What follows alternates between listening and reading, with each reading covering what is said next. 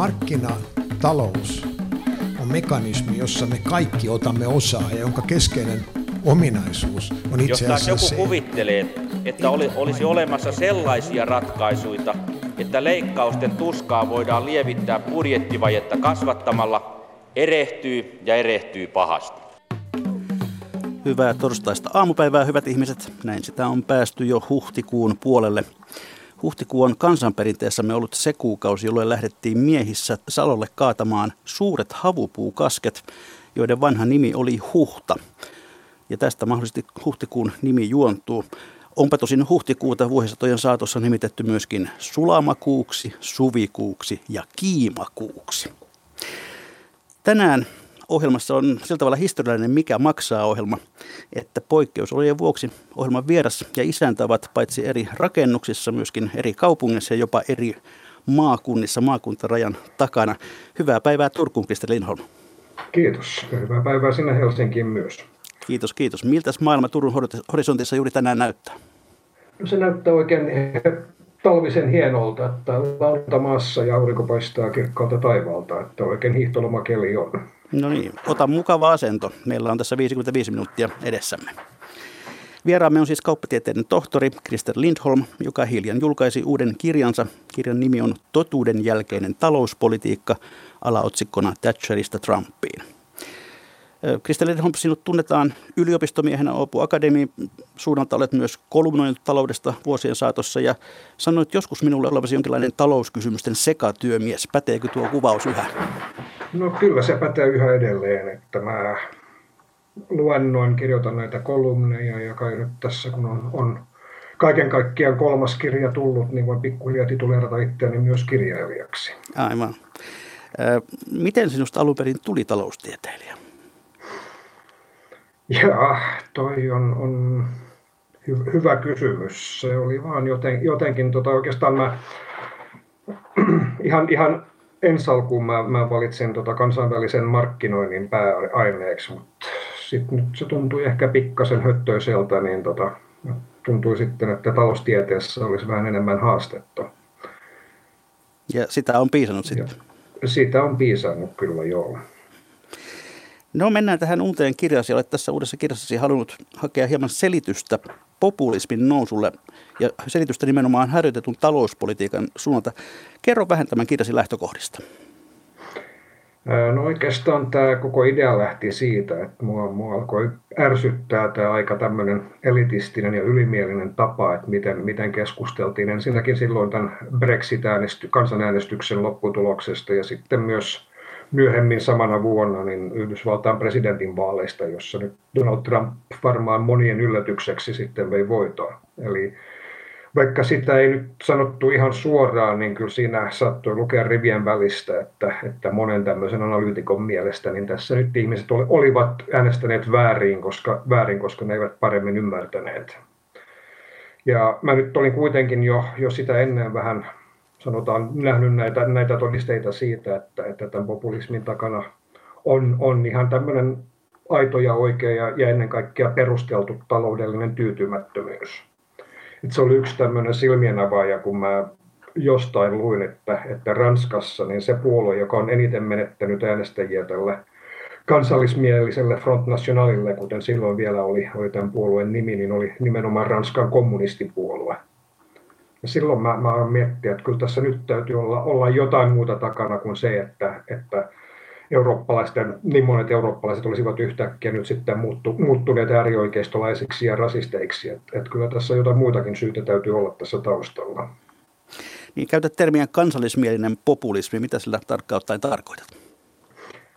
No Mä puhun nimenomaan kansallismielisestä, enkä esimerkiksi oikeistopopulismista, koska tässä on näitä puolueita, jotka nyt tämän määritelmän alle mahtuvat, niin heillä on erityisesti talouspolitiikassa hyvinkin sitten erilaisia tämmöisiä näkökohtia.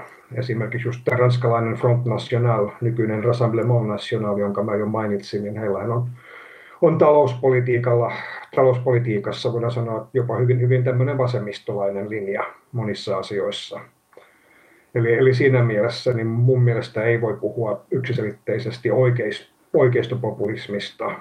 Sen sijaan kansallismielisestä populismista voidaan kyllä puhua, koska se, mikä näillä eri puolueilla on yhteistä, on se, että he, he näkevät tämän kansainvälisen talouden pitkälti tämmöisenä nollasummapelinä, jossa yhden voitto on aina jonkun toisen tappio, ja, ja siitä he vetävät sellaisen johtopäätöksen, että oman maan edut täytyy aina sitten, sitten asettaa etusijalle, vaikkakin sitten muiden maiden kustannuksella. Kirjasin nimi on aika kiinnostava, tämä totuuden jälkeinen talouspolitiikka. Mistä moinen nimi syntyi? Joo, no siis tämä totuuden jälkeinen politiikka, niin siitähän alettiin puhua juuri tämän, tämän Brexitin ja ehkä, ehkä vielä enemmän sitten Donald Trumpin vaalivoiton myötä, että, että just tämä populistinen politiikka oli totuuden jälkeistä siinä mielessä, että siinä ei paljoakaan välitetty tosiasioista, vaan, vaan ainakaan, ainakaan silloin, jos ne tosiasiat olivat ristiriidassa näiden omien ideologisten väittämien kanssa, niin, niin silloin ne ihan vain yksinkertaisesti sivutettiin tai, tai sitten väitettiin jo, että ne on jotain fake news, eli, eli tämmöisiä tekaistuja uutisia. Mutta se, mitä mä nyt tässä oikeastaan jo mun edellisessä kirjassa vähän toin esille, että talouspolitiikassa, niin, niin tämä totuuden jälkeisyys, niin se ei ole mitään uutta. Että tämä totuuden jälkeisyys, eli se, että, että ei piitata sellaisista tosiasioista, jotka eivät käy yhteen oman ideologian kanssa, niin se tuli mukaan talouspolitiikkaan jo siinä reilut 40 vuotta sitten, kun Margaret Thatcherista tuli Britannian pääministeri luet suorastaan käsikirjoitusta, niin koska seuraava, seuraava väliotsikko, että Thatcherista se alkoi. Yksi kirjasi avainkäsitteitä on markkinafundamentalismi, joka ilmiönä lienee itse asiassa vanhempi kuin nimenä. Tämän käsitteen keksijäksi mainitaan monimiljonääri Georg Soros. Avataan aluksi tätä käsitettä. Mistä siinä on kyse ja miten se alun perin syntyi? No markkinafundamentalismi, niin se tarkoittaa sitä, että, että yksityistä sektoria ja sen voittoa tavoittelevia yrityksiä, niitä pidetään ihan lähtökohtaisesti ja määritelmällisesti aina ja, ja joka suhteessa tehokkaampana kuin julkista sektoria. Ja ainakin sen äärimmäisessä muodossa, niin markkinafundamentalismin mukaan lähestulkoon kaikkia yhteiskunnallisia funktioita, ehkä nyt poliisivoimien ja, ja puolustusvoimien toimintaa lukuun ottamatta, niin, niin voidaan jättää sitten yksityisten yritysten hoidettavaksi. Ne tekevät sen lisäksi paljon paremmin kuin julkinen sektori ikinä pystyy sen tekemään. Ja, ja tähän liittyy myös sitten hyvin, hyvin vahvasti tämmöinen kielteinen suhtautuminen julkisen sektorin ja myös, myös ja ennen kaikkea verotukseen. Koska se on kuitenkin, kuitenkin näin, että suuri julkinen sektori ja korkea verotus kulkevat aina käsi kädessä, eikä siitä pääse mihinkään. No tässä yhteydessä puhutaan usein Chicagon koulukunnan taloustieteilijöistä. Mitäs porukkaa tämä oikein oli tai on? No voidaan sanoa näin, tämä markkinafundamentalismi, sen juurethan ovat tässä jo 1800-luvun klassisessa liberalismissa, joka, joka oli tämmöinen aika hallitseva ideologia silloin tämän teollisen vallankumouksen ensimmäisenä vuosikymmeninä. Tosin tämä klassinen liberalismi, niin sehän ei ainoastaan korostanut sitä taloudellista vapautta, vaan myös muita vapauksia, joita tänä, pidämme, tänä päivänä pidämme enemmän tai vähemmän itsestään selvänä, kuten sananvapautta, lehdistön vapautta, poliittista vapautta ja niin edelleen. No, tämä Chicagon koulukunta, niin se oli sitten siis pitää ennen kaikkea Chicagon yliopiston taloustieteellisen tiedekuntaan, joka jo 1960-luvulla alkoi haastaa silloisia talouspoliittisia oppeja, niin sanottua keynesiläisyyttä, joka hyvin vahvasti sitten painotti valtion roolia ja, ja valtion osallistumista talouden toimintaan. Ja siellä Chicagon ekonomistit alkoivat sitten enemmänkin ajaa tämmöistä perinteis, perinteisempää liberalismia, joka korosti elinkeinovapautta, taloudellista vapautta, minimaalista taloudellista sääntelyä ja ennen kaikkea sitten matalaa verotusta. Mutta tosin, tosin vielä 60-luvulla niin tälle ei nyt sitten löytynyt yliopistomaailman ulkopuolelta paljonkaan vastakaikua, että siinä jouduttiin sitten odottamaan sinne 70-luvun lopulle ja 80-luvun alkuun, kun ensin Margaret Thatcher ja sitten pari vuotta myöhemmin Yhdysvaltain presidentti Ronald Reagan alkoi näitä oppeja soveltaa käytäntöön. Krista Lindholm, miten arvioit, miksi juuri Britanniassa kävi näin, että siellä, siellä ikään kuin ö, tämä, nämä opit otettiin vanhan keynesiläisen tilalle, til, tilalle? No se johtuu kyllä mun nähdäkseni siinä, että, että tuota, Britanniassa niin tämä keinsiläinen politiikka oli, oli mennyt kaikkein eniten överiksi ja se oli saanut kaikkein eniten vahinkoja aikaiseksi. Että esimerkiksi siinähän oli Britanniassa suurin osa autoteollisuudesta ja myös terästeollisuudessa oli, oli kansallistettu jo siinä 60-luvulla. Ja näitä kroonisesti tappiollisia yrityksiä pidettiin sitten täystyöllisyyden nimissä pystyssä alati kasvavilla valtion tukiaisilla, jotka haukkasivat yhä suuremman siivun Britannian valtion budjetista. Tämän lisäksi niin Britanniassa oli sitten vielä erittäin tämmöinen voimakas ja, ja myös hyvin aggressiivinen AY-liike, joka esti ihan kaikkein maltillisimpiakin uudistuksia sitten, jotka nyt, joilla nyt näitä valtion yrityksiä olisi voinut saada edes vähän parempaan kuntoon. Ja se viimeinen niitti oli sitten tämä niin sanottu tyytymättömyyden talvi 78-79, jolloin, jolloin tällainen hyvin laaja yleislakko lakko lamaannutti koko Britannian yhteiskunnan ja siinä vaiheessa sitten jo yleinen mielipidekin kääntyi niin voimakkaasti AY-liikettä vastaan, että, että se nosti Thatcherin ja konservatiivipuolueen ihan ennennäkemättömän suuren vaalivoittoon. No millaista tuo Thatcherin talouspolitiikka käytännössä oli? No sanotaan, että osin, niin kuin mä tässä kirjassa myös myönnän, niin se mitä hän teki oli, oli ihan välttämätöntä. Esimerkiksi se, että hän, hän ajoi alas näitä tappiollisia valtionyrityksiä ja, ja myi sitten nyt pois ne, ne osat, mitä nyt vielä oli, oli niin kuin jo, jotenkin toimintakelpoisia. Mut mu, muuten sanotaan, että yksi hänen ensimmäisiä toimenpiteitään oli, oli aika tämmöiset reippaat veronalennukset, korkein tuloveroaste tai prosentti alennettiin ihan, ihan jo siinä hänen pääministerin uransa alkuvaiheessa 83 prosentista 60 prosenttiin ja vastaava, vastaavasti sitten, sitten arvonlisäveroa korotettiin. Ja myös sitten sääntelyn purkaminen oli toinen tämmöinen hänen keppihevonen. Aivan erityisesti tämä koski sitten Lontoon Cityä ja, ja rahoitusmarkkinoita – jossa sääntely purettiin niin sanotun Big Bangin kautta, eli aika lailla kertarysäyksellä. Sitten kolmas tämmöinen tukijalka hänen politiikassaan oli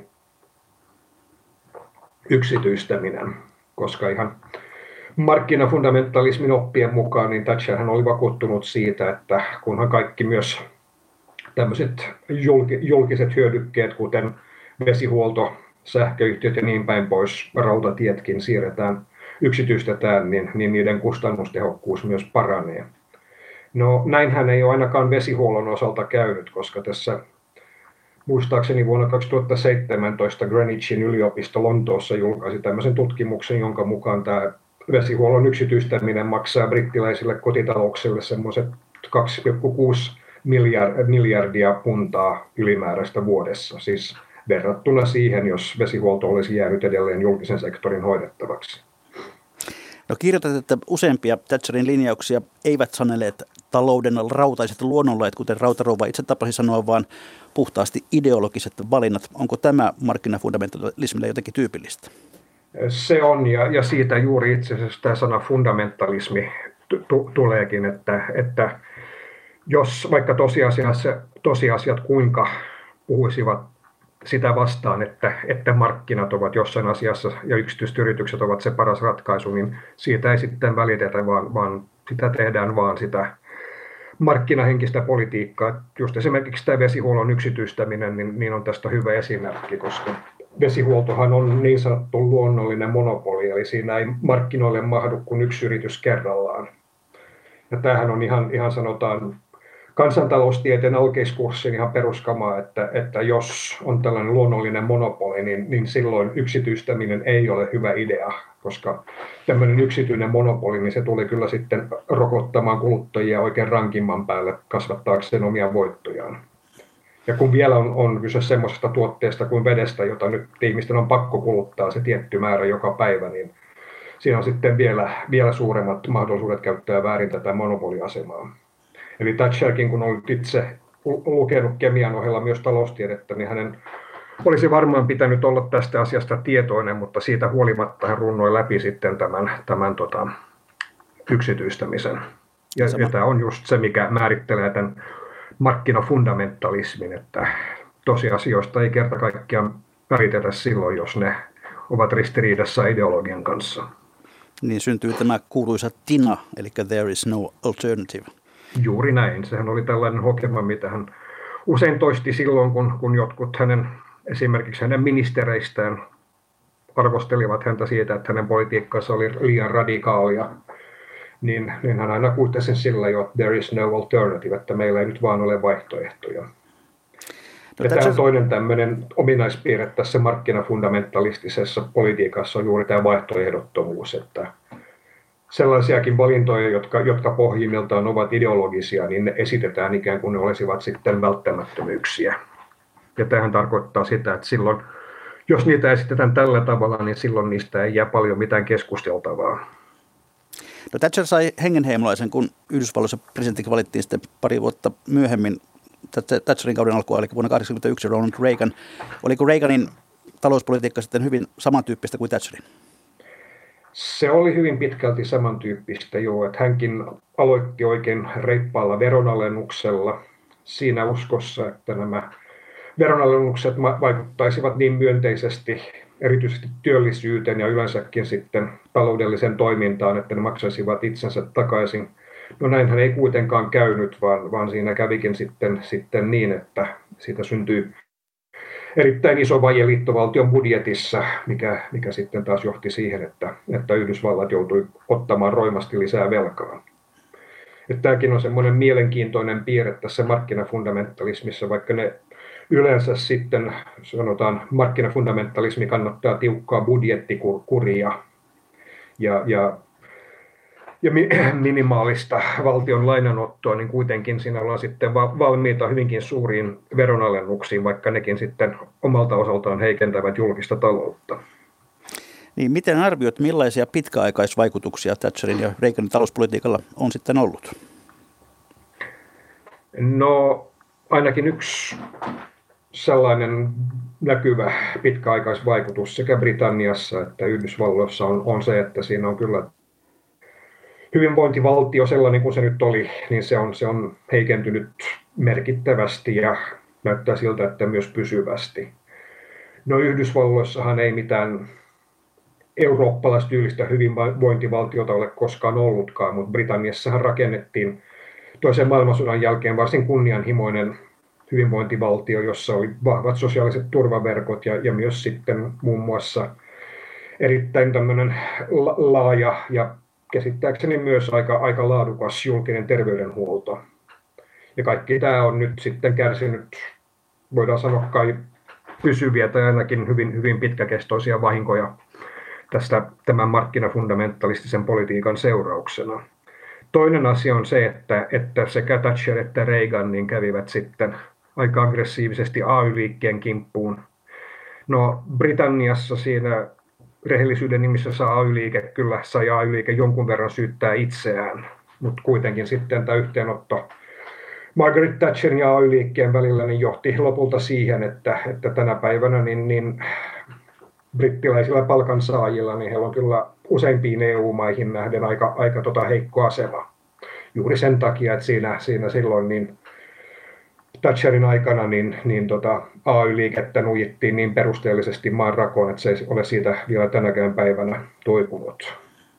Reaganilla tämä sitten tapahtui enemmänkin sitten lainsäädännön kautta, että, että säädettiin niin sanottuja right to works lakeja, eli oikeutta työhön lakeja, jotka käytännössä sitten ovat, ovat sellaisia lakeja, jotka rajoittavat AY-liikkeen toimintamahdollisuuksia.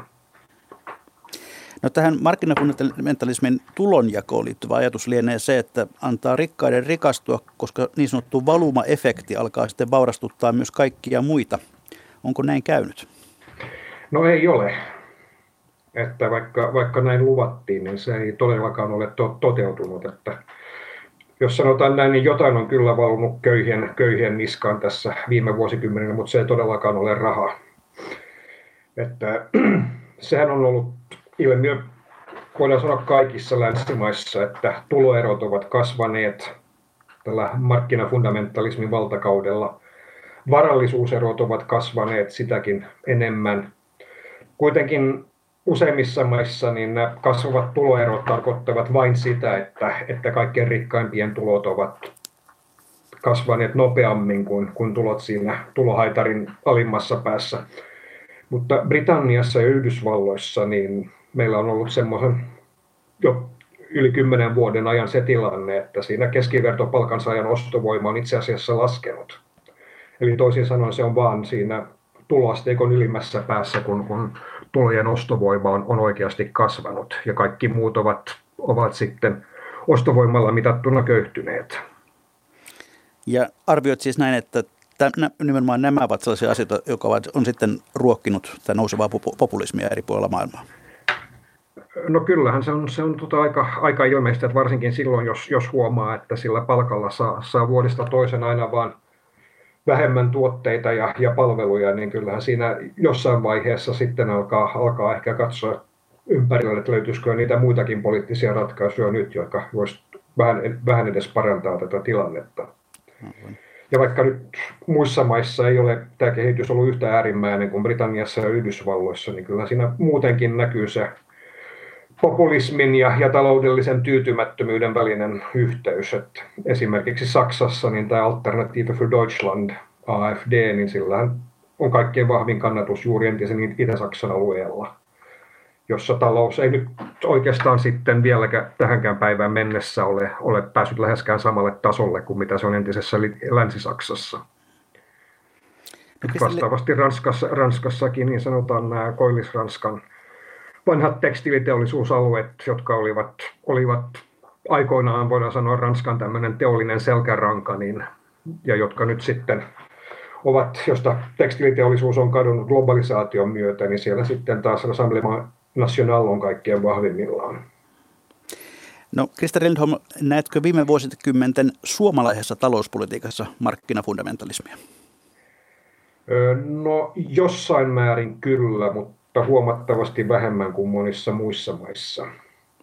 Että jonkinlainen käännekohta oli kyllä meilläkin tämä 90-luvun alun tämä suuri, suuri lama, että sen jälkeen tälläkin talouspolitiikka muuttui markkinafundamentalistisempaan suurtaan suuntaan, mutta kuitenkin sitten niin tämä pohjoismaisen hyvinvointimallin kannatus on ollut äänestäjien keskuudessa sen verran vahva täällä Suomessa, että, että läheskään niin pitkälle ei ole markkinafundamentalismikaan voinut mennä kuin vaikkapa sitten anglosaksisissa maissa.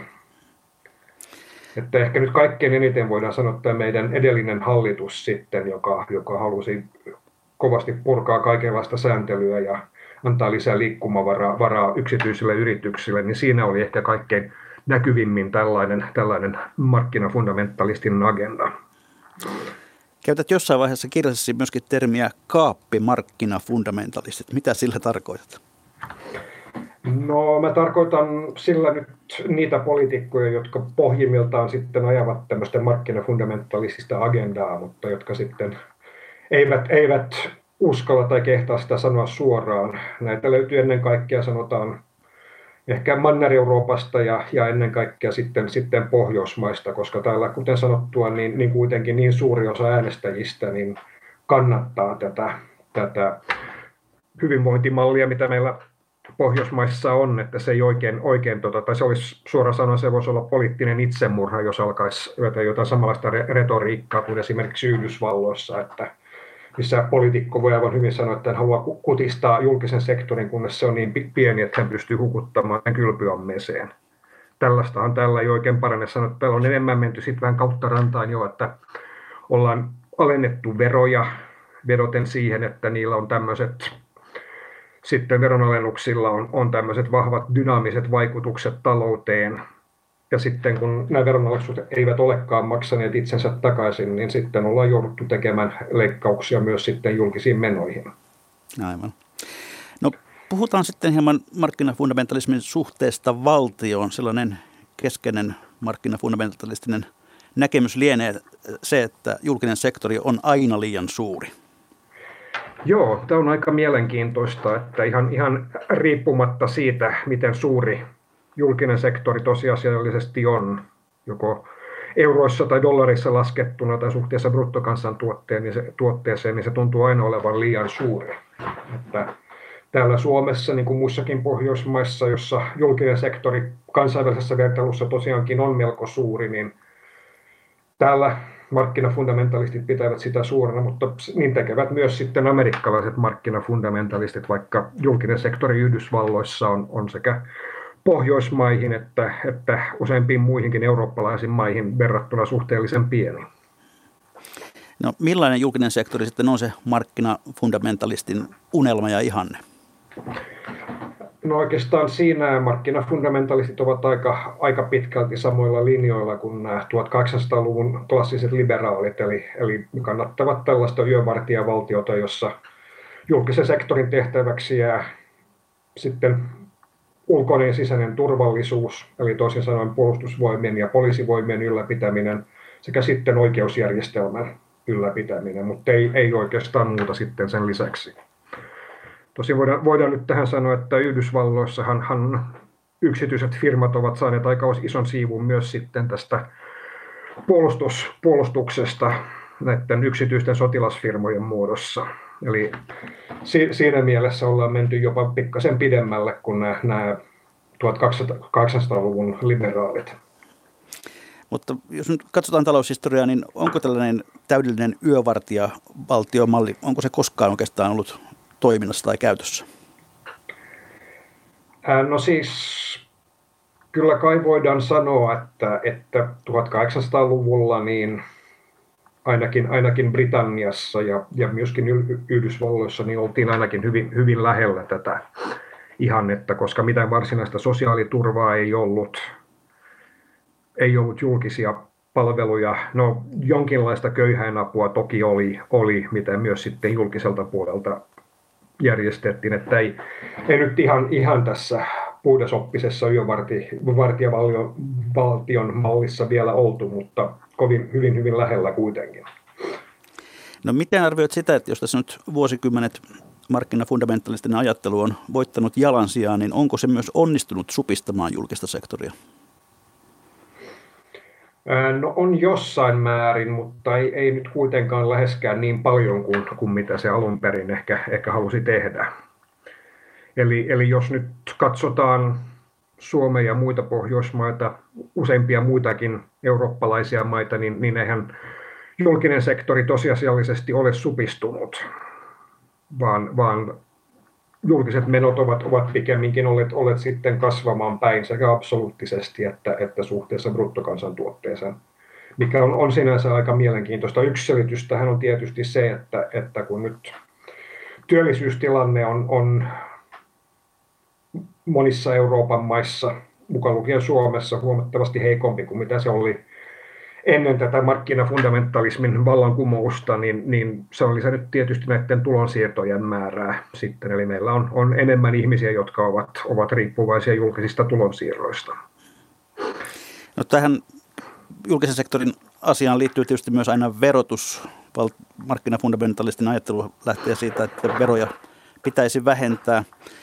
On tehty veronalennuksia mm, jopa sellaisella idealla, että ne kartuttavat verokertymää, koska se lisää taloudellista toimeliaisuutta. Puhutaan näistä niistä dynaamisista vaikutuksista. Onko niistä näyttöä?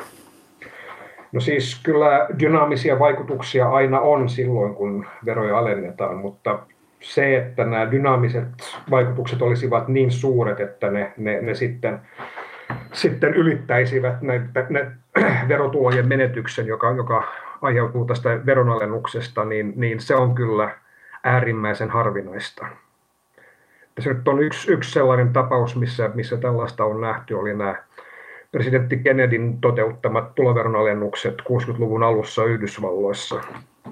Silloin, silloin, silloin on syytä niin kuin ottaa huomioon, että mikä oli se lähtötaso. Eli siihen aikaan niin tuloverotuksen korkein rajaveroaste Yhdysvalloissa oli peräti 91 prosenttia. Verrattuna siihen, että se on tämän päivän Suomessa 59,5 prosenttia. Eli, eli toisin sanoen, jotta nämä, nämä dynaamiset vaikutukset olisivat suuremmat kuin, kuin nämä negatiiviset vaikutukset, suorat vaikutukset verotuloihin, niin, niin verotuksen taso pitää olla äärimmäisen korkea.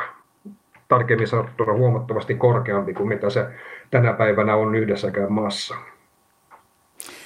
Hyvät kuuntelijat, te kuuntelette ohjelmaa Mikä maksaa, jossa tällä kertaa vieraana Tosin kotonaan Turussa on kauppatieteiden tohtori Krister Lindholm ja minä täällä Pasilan päässä.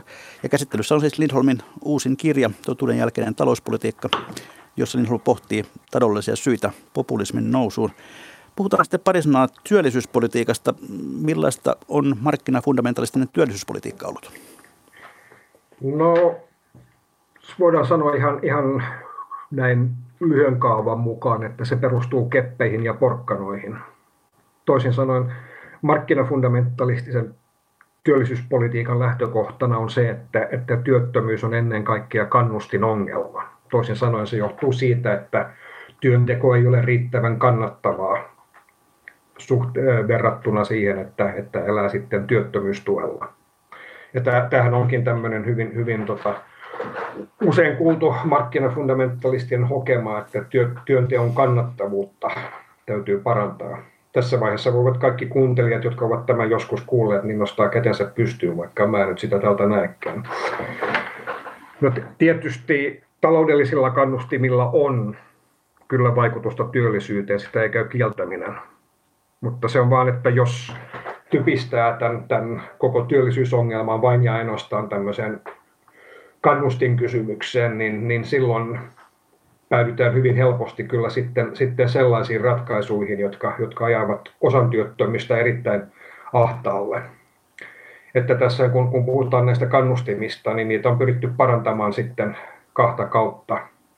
Ensinnäkin tuloveroa alentamalla, mikä tarkoittaa silloin, että työtulosta jää enemmän käteen, mikä tietysti sitten lisää tämän työnteon taloudellista kannattavuutta ja sitten toisaalta heikentämällä työty, työttömyysturvaa tai tiukentamalla työttömyysturvan ehtoja.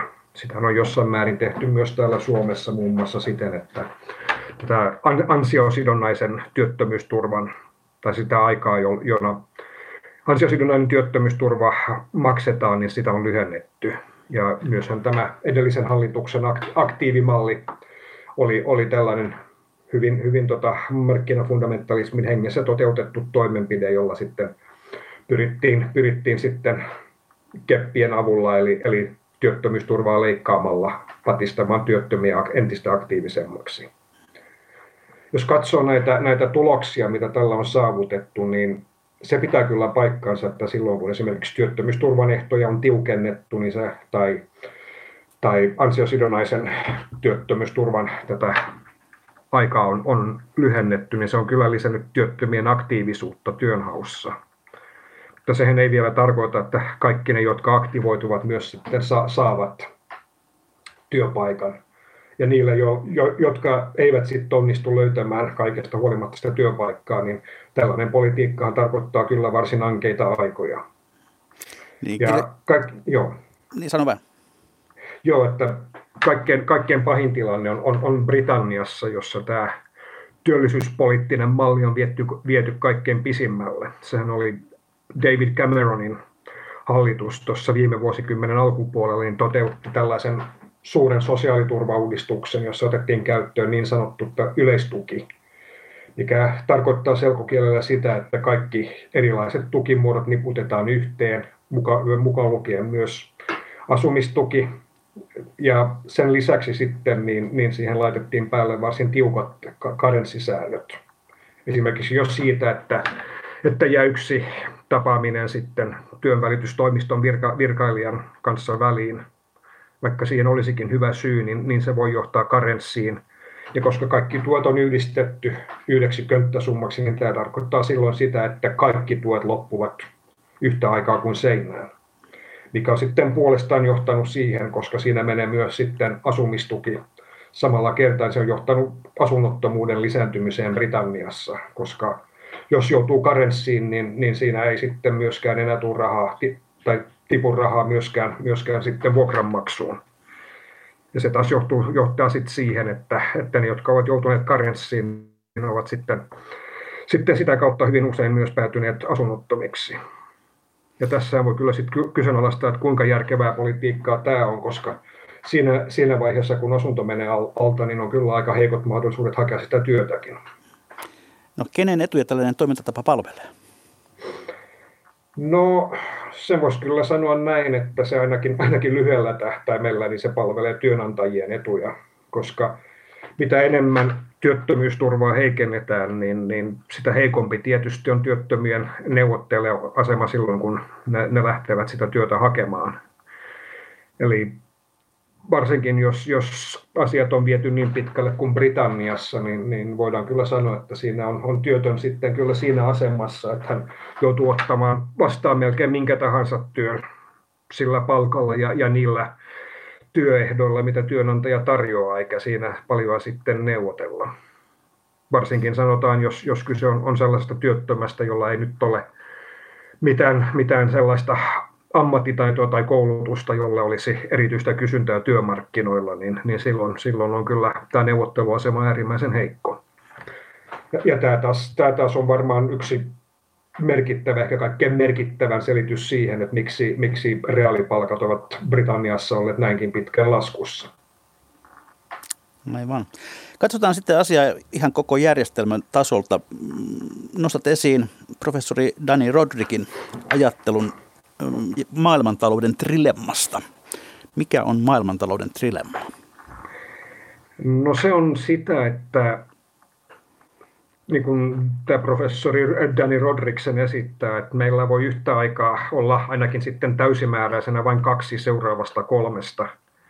Suvereenit kansallisvaltiot, pitkälle menevä talouden globalisaatio ja demokraattinen päätöksenteko. Tämä logiikka tämän trilemman takana on se, että jos meillä on poliittinen päätöksenteko kansallisella tasolla, niin kuin meillä nyt lähes täysin vielä yhä edelleen on, jopa EU, EUn sisällä. Ja sitten toisaalta taas talous on pitkälle globalisoitunut, eli yhdentynyt ja kansainvälistynyt, niin silloin tämä kansallinen politiikka joutuu yhä enenevässä määrin sitten sopeutumaan tähän taloudellisen globalisaation vaatimuksiin. Ja tämä sitten puolestaan heikentää demokratiaa, koska sellaisissakin tilanteissa, jossa kansallinen etu tai kansalaisten etu olisi ristiriidassa tämän, tämän globaalitalouden vaatimusten kanssa, niin se on pakko vaan asettaa nämä globaalin talouden vaatimukset etusijalle. Esimerkiksi tämä näki yrityisen hyvin, hyvin veropolitiikassa, jossa nyt lähestulkoon kaikki länsimaat ovat joutuneet keventämään sekä yritysverotusta että, että myös sitten varakkaiden kansalaisten pääomatuloverotusta, varallisuusverotusta, sikäli kuin sellaista ylipäänsä enää on koska yritykset ja, ja kaikkein varakkaimmat kansalaiset pystyvät helposti siirtämään sekä tulojaan että omaisuuttaan sitten tämmöisen kevyen verotuksen veroparatiiseihin. Ja tämä taas tarkoittaa sitä, että, tai on tarko, johtanut siihen, että, että tämä keskiluokka, joka nyt sitten saa enimmäkseen sitten lähinnä palkkatuloja, joiden kanssa ei pysty kovinkaan paljon kikkailemaan, niin, niin ne ovat joutuneet sitten kantamaan ihan raskaamman verotaakan. No sanot, että populistit ovat oivaltaneet tämän trilemman niin sanottuja perinteisiä puolueita paremmin. Mitä siitä on seurannut?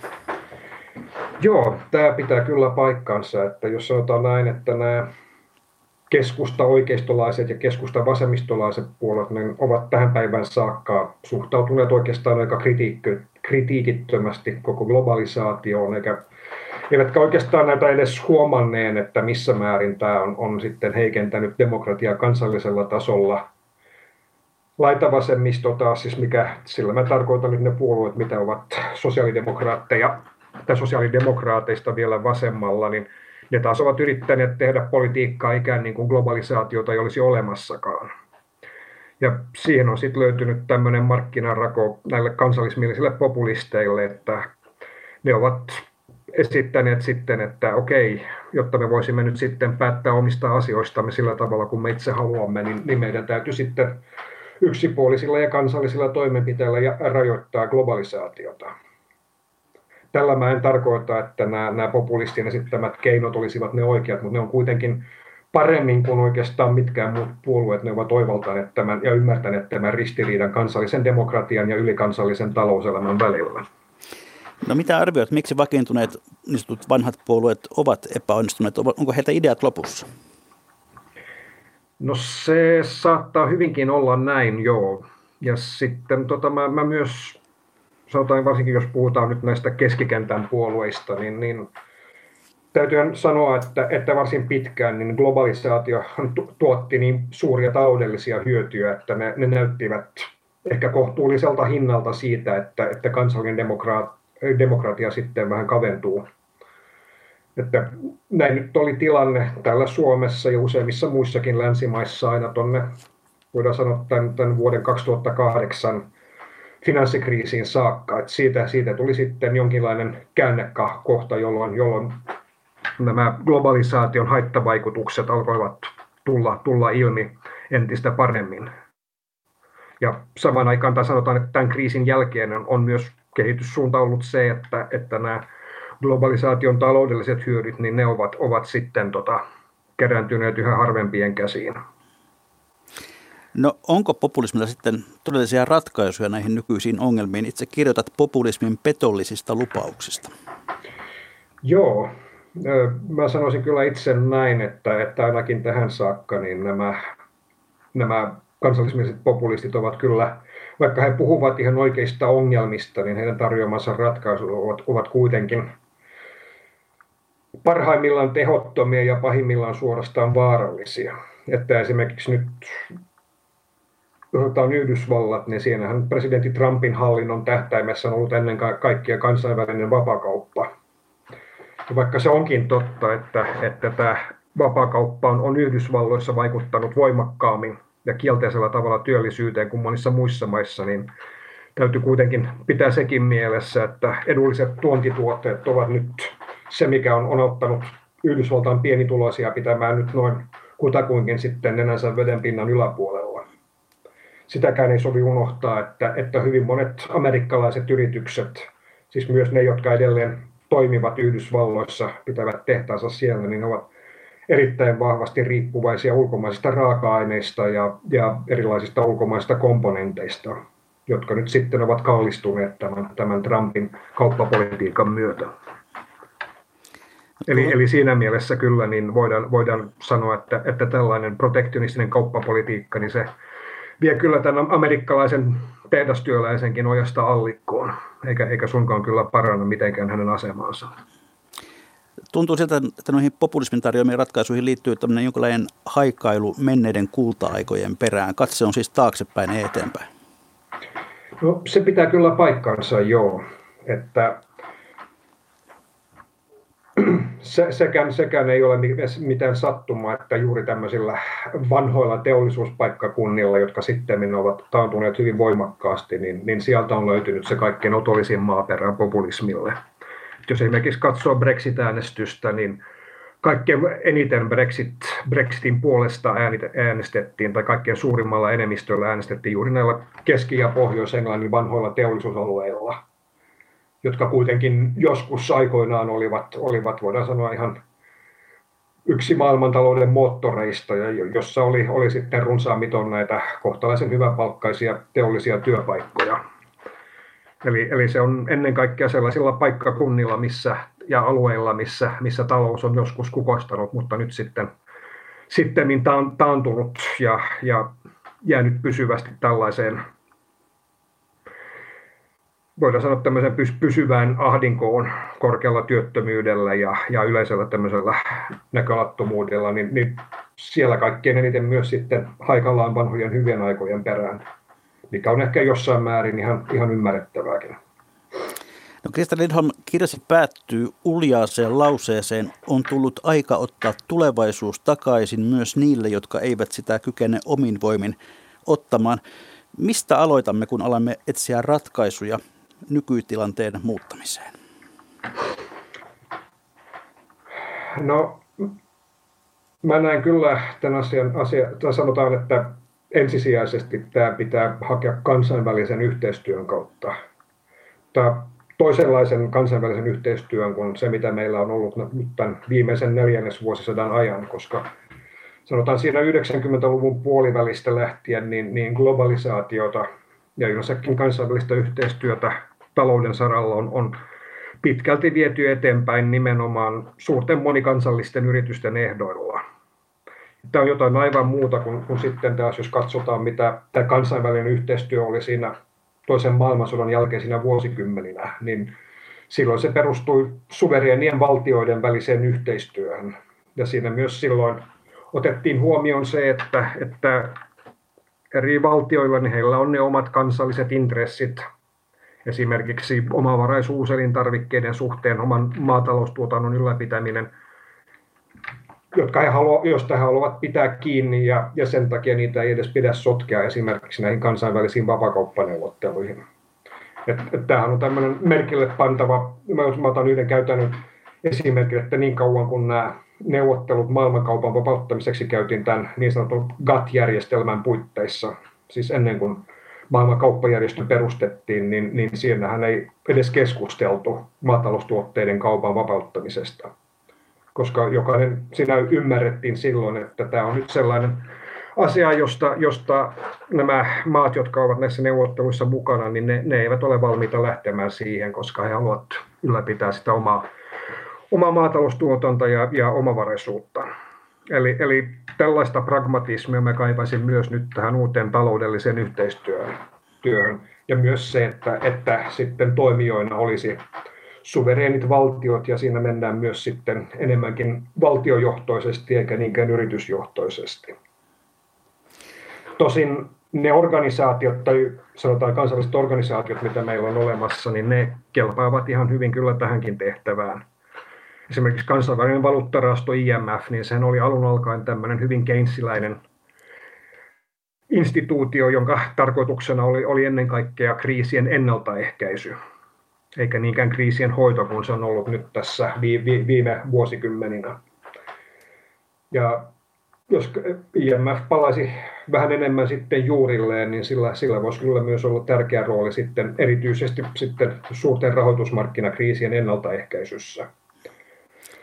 No kirjoitat... Toi, niin, joo. Sano vaan. Maailman kauppajärjestö VTO voisi kyllä pikkasen uudistettuna edelleen olla sekin, sekin varsin toimiva osa tällaista uutta kansainvälistä yhteistyötä, koska se on kuitenkin verrattuna näihin erilaisiin alueellisiin kauppasopimuksiin, mitä on ollut tässä, tässä edellisen vuosikymmenen aikana yritetty, kuten TTIP ja TPP ja mitä näitä kaikkia on ollut, niin se on kuitenkin maailman kauppajärjestö on hyvin avoin järjestö ja se on myös hyvin demokraattinen järjestö siinä mielessä, että, että uudet kauppasopimukset vaativat kaikkien jäsenmaiden yksimielisyyttä. No, kirjoitet, Tosin nyt niin. kun meillä on muita haasteita tässä, niin, niin ainakin, ainakin sanotaan, että tulevaisuuden kauppapolitiikassa niin pitää ottaa esimerkiksi myös ilmastopoliittiset näkökohdat mukaan. Ja varmaan myös, jotta, jotta nyt populisteille ei tulisi uutta vettä myllyyn, niin täytyy entistä paremmin myös, myös tota, puuttua tällaiseen sosiaalisen dumppaukseen, eli, eli siihen, että, että jotkut maat hankkivat itselleen kilpailuedun sitten polkemalla palkkoja ja, ja työntekijöiden oikeuksia. No kirjoitat, että samalla kun perusteellisten uudistusten tarve on kasvanut, niin niiden toteuttaminen on vaikeutunut. Krister Lindholm, mistä löytyy se poliittinen voima, joka voisi talouspolitiikan suunnan kääntää?